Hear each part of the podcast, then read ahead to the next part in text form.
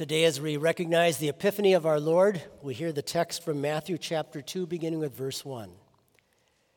Now, after Jesus was born in Bethlehem of Judea in the days of Herod the king, behold, wise men from the east came to Jerusalem, saying, "Where is he who has been born King of the Jews?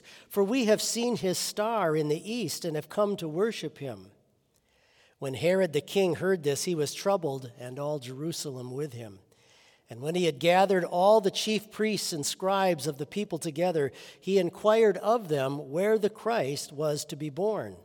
So they said to him, "In Bethlehem of Judea, for thus it is written by the prophet, 'But you, Bethlehem, in the land of Judah, are not the least among the rulers of Judah, for out of you shall come a ruler who will shepherd my people Israel.'" These are your words, Heavenly Father. They are your truth. We pray that you would increase our faith through them. Amen. Please be seated. It's a new calendar year, a new semester. For some of you, a new school. So what is in store for you in twenty twenty-four? It's amazing how many things can change in a person's life in one year's time. Sometimes uh, things that you would never have expected to have happened.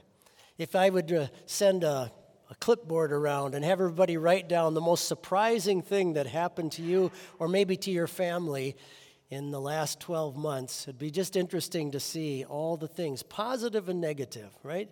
A lot of things that would be very wonderful surprises, but probably quite a few negative surprises too. A lot of things can change in our lives, sometimes very fast.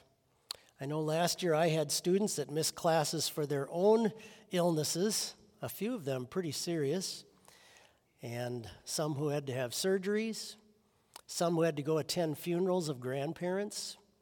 I think there were even a couple that had to attend funerals for parents, or dealing with someone in your family being diagnosed with cancer. Even when life can be moving along well, and probably when you're in college years, those are the years of your life and things clip along pretty well and your health is pretty good and everything, there's still a lot of challenges that can come up, still a lot of things that can can kind of uh, surprise us a little bit.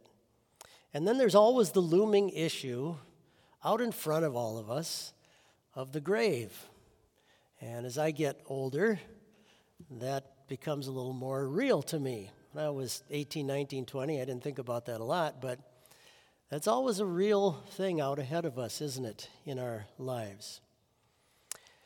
In his book, The Pale Blue Dot, Doctor Carl Sagan, an atheist, wrote this, and you've maybe heard this before, some of you. "Our planet is a lonely speck in the great enveloping cosmic dark. In our obscurity and all this vastness, there is no hint that help will come from elsewhere to save us from ourselves. It is up to us." Really? It's up to you? It's up to me? It's up to us? What could we do about all this? We throw our best doctors at things and put the greatest money we have in the world at stuff to try to hold death back, and it still comes after us. It's up to us? Are you serious? Doctor Sagan died three years younger than I am currently, and he's presently buried in the Lakeview Cemetery in Ithaca, New York.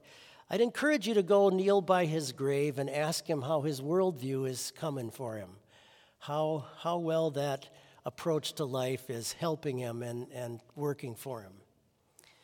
No wonder human beings are always out there looking for some kind of divine help. No wonder human beings are out there always looking for some answer and seeking God, seeking ultimately a power above themselves. And as far back as you go in antiquity and in the writings and artwork of man, you'll find, and in the architecture that we still find from ancient days, they're looking for God. They're trying to find someone who can come and answer these major issues and problems that we all have to wrestle with. And when God himself looks down and watches humanity, watches us, trying to go out and find him, this is what he says. There's no one who understands. There's no one who seeks after God. They've all turned aside. They've together become unprofitable. It's like a bunch of little eight-year-old children in an Easter egg hunt, and the mom has sent them out in the yard, and instead they've wandered off in a nearby farm, and they're out in the middle of a cornfield. They're not even close. That's how God looks at our attempts to try to go and find him in this world and to seek him and to figure out exactly where he is. There's a false notion in us, and this can still rise up in us even as Christians, that, that we can be so arrogant to analyze ourselves to think that, well, yeah, I, I would know where to find God on my own. I'd know how to how to go and reach him and, and find him and get the answers to things in life. No. No, God, it had to come the other direction. God had to be the one to intervene in human history, to come into our world and to reveal himself to us. The wise men and the star that guides them is a beautiful example of this and a beautiful picture of this. They wouldn't have known where to go to look to find God. I, I bet in their lives, if you could, if you could have found out things more about the wise men, I bet back in their youth and in their Their uh, previous life, they were bowing down to idols all over the place, probably following some weird rituals and things. But God somehow, through all of this, and probably through the discovery of some Old Testament writings that they read, and then the guiding of the star, finally leads them to where he wants them to find him. So what about you or me? Where, if, if God had not intervened in your life through your baptism and through his word, where would you be bowing down right now? What little trinket might you have on your desk that is your God? What weird, strange ritual, strange ritual might you be practicing in your life had it not been for God revealing himself to you and intervening in your life to show you where to find him? You know, it's interesting, even among God's children of Israel, as they were brought out of Egypt and they had watched some miraculous things take place, as soon as Moses is a little too long on the mountain and they start wondering what's happened, what do they do? Aaron goes and gathers all their earrings and all the bracelets, and he melts them down and he makes a, a cow for them to bow down to.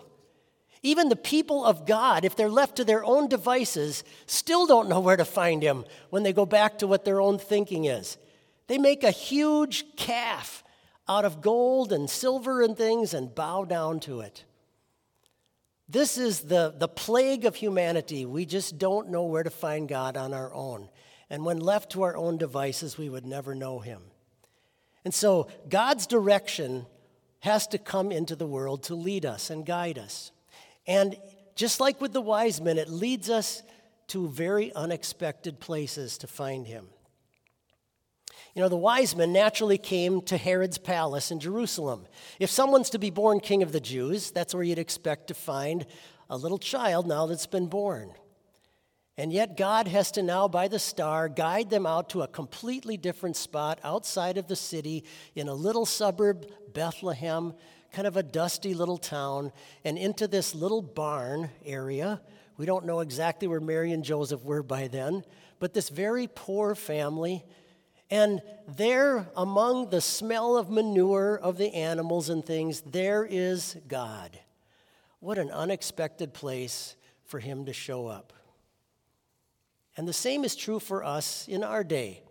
God, through his holy word, like a star, guides us as well to where he wants us to find him and where he is to be found. And he takes us to some pretty unexpected places, to a little bit of water poured on a child's head in the name of the Father, Son, and Holy Spirit, to, to some words being preached and read and talked about, to bread and wine blessed with the words of Christ, where his body and blood are now present for us, places that the world would think has nothing to do with God on their own, and yet this is where God directs us. Nothing exciting or spectacular.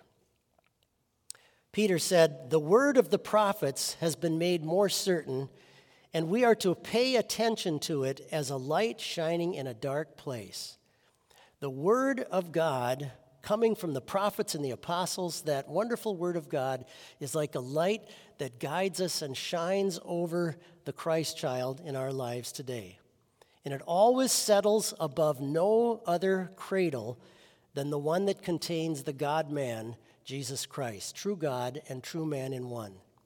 It's as if God is saying to you and me through his word, look around all you want for me, run off to any little thing you can find, but you will never find me there. You will only find me where I direct you. And that is where I have come in the flesh, in this little boy. And he ultimately grows up to be the one who says, I am the way, the truth, and the life. No one comes to the Father but by me. He says to you, I have come so that you may have life, and you may have that more abundantly. So only in this little child will you have the payment for all of your sins before a holy God, will you have the holy, perfect righteousness you need to get into heaven, and the wonderful hope and promise of your own physical resurrection from the grave. The star above Christ discounts and makes obsolete all the other world religions. Salvation is found in no one else, Saint Peter says. He has come to be your exclusive, exclusive answer for your grave. The star did not hover over Mecca. It did not hover over a carved image. It did not hover over some strange pagan ritual, but only over the Christ child. And here and here alone is your God. Here and here alone is true religion. Here and here alone is your hope of heaven. And so God, throughout this entire year and the rest of your life, invites you to come and kneel beside this Christ child and bend the knee.